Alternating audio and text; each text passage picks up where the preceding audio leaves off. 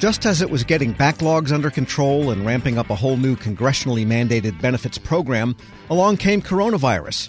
Joining me for a situation report from the Veterans Benefits Administration, VA Undersecretary Dr. Paul Lawrence. Dr. Lawrence, good to have you on. Hey, thanks, Tom, and thanks for caring about veterans. Let's begin with VBA itself. Are you teleworking, and what about the staff? What kind of percentages do you have of people in the office versus those that are teleworking? Well, so we're very lucky at VBA, although it's not so much lucky, it was actually planned. We are teleworked enabled as an organization. I don't have the real statistic, but based on sort of how who I'm talking to, I got to think is north of 90%. So we're open for business. It's not as usual, but we are processing benefits uh, for veterans. So, you know, the message to anyone listening to this if you want to apply for benefits, there's no time like the present, and we're here. Our offices are closed to the public public. Um, so a lot of it has to be done online at va.gov or calling us at 1 800 827 1000. Many of our, offices are closed based on the situation in the states, but we're trying as hard as we can to adhere to the general guidance and not expose, uh, you know, reduce the possible exposure of, you know, our employees as well as veterans in terms of the interaction. So, no, we're open. And 90% of VBA employees, uh, just remind us about how many people that is?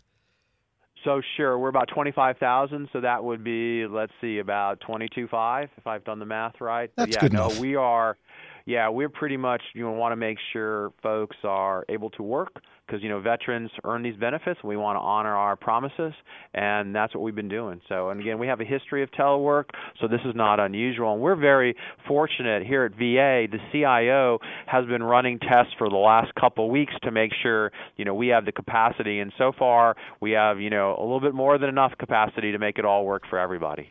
Yeah, my question was people teleworking have access to the mission applications they need to actually get into case management and benefits offerings. It's not just email and uh, those kinds of applications. Oh, yeah. That's right. This was all well thought out well before I showed up. It's exactly the whole suite of things you could do in your office. You could do telework. There's a little more security as you can log on, as you can imagine.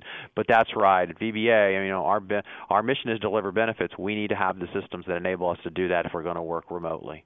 Now, yesterday we had uh, Dr. Francis Collins, the director of the NIH, on, and he had held a teleconference call with 29,000 people, which uh, taxes just about any system. Have you had a need to communicate with everyone en masse like that, and how have you done it? Um, so we've been doing a lot of videos and a lot of we we run by business units. So the business unit leaders are talking to their teams, and then the regional offices are talking to their teams. So what we found is these more localized uh, communications are more appropriate because the questions are fielded by the local leaders.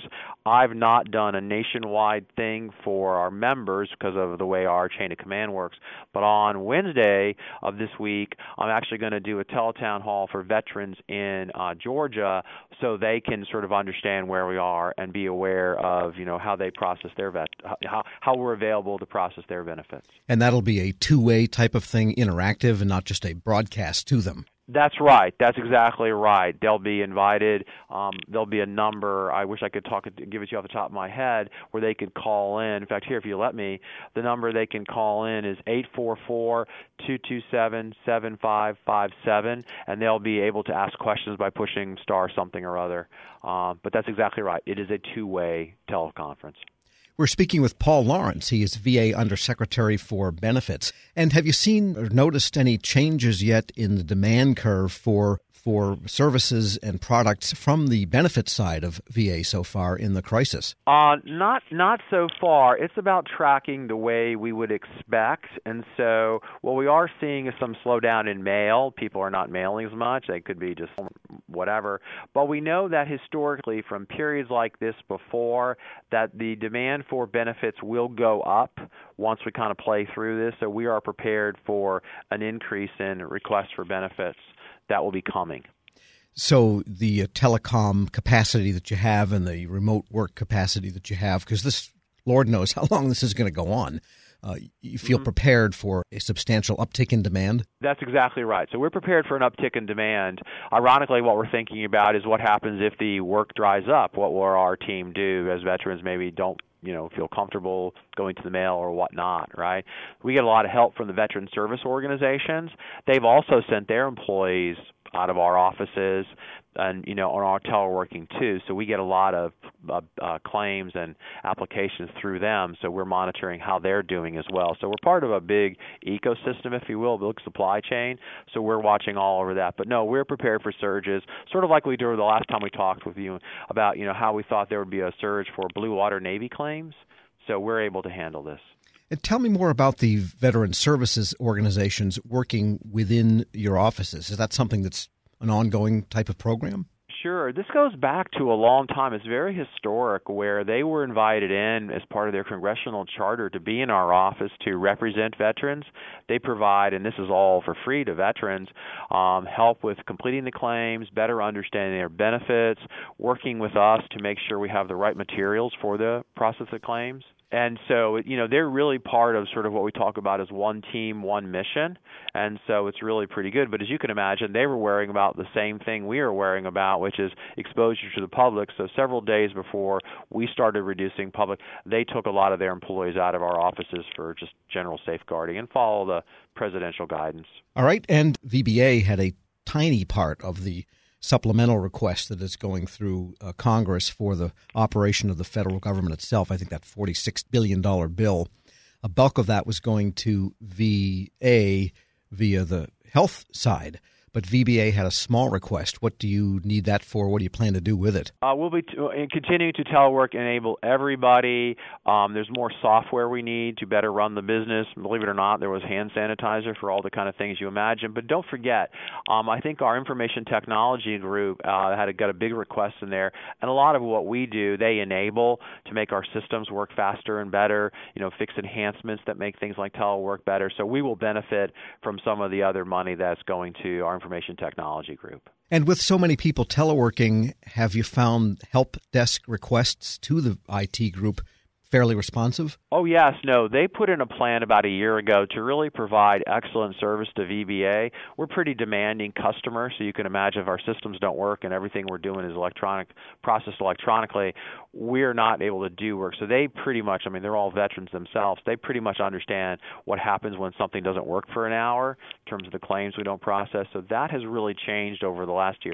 A year ago, if you'd asked me this question, I probably would have had to be much more careful with my words, but now I'm a raving fan in terms of how they provide us service. So the continuing work to drive down some of the backlogs you were facing when you came in, that can continue also. That's right. That's exactly right. Some of the work we have, while we have a backlog, those are the claims over 125 days. We also have an inventory of 400,000 claims. So we have lots of work to do.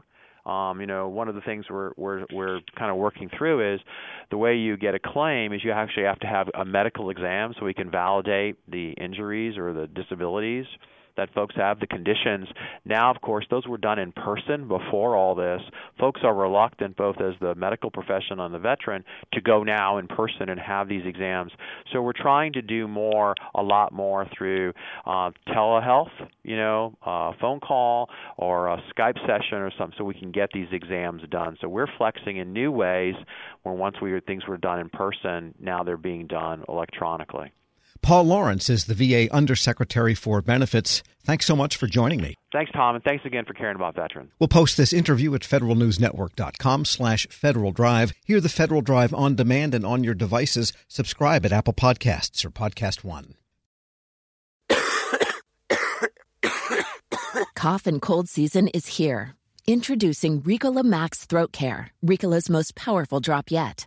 It's the best of Swiss nature wrapped around a powerful liquid menthol center for maximum relief from your worst cough and sore throat. Maximum nature for maximum relief. Try the new Ricola Max now, available in the cold and cough aisle. Ricola. It's in our nature. What will it take to conserve 10 billion acres of ocean, 1.6 billion acres of land, and over 600,000 miles of river?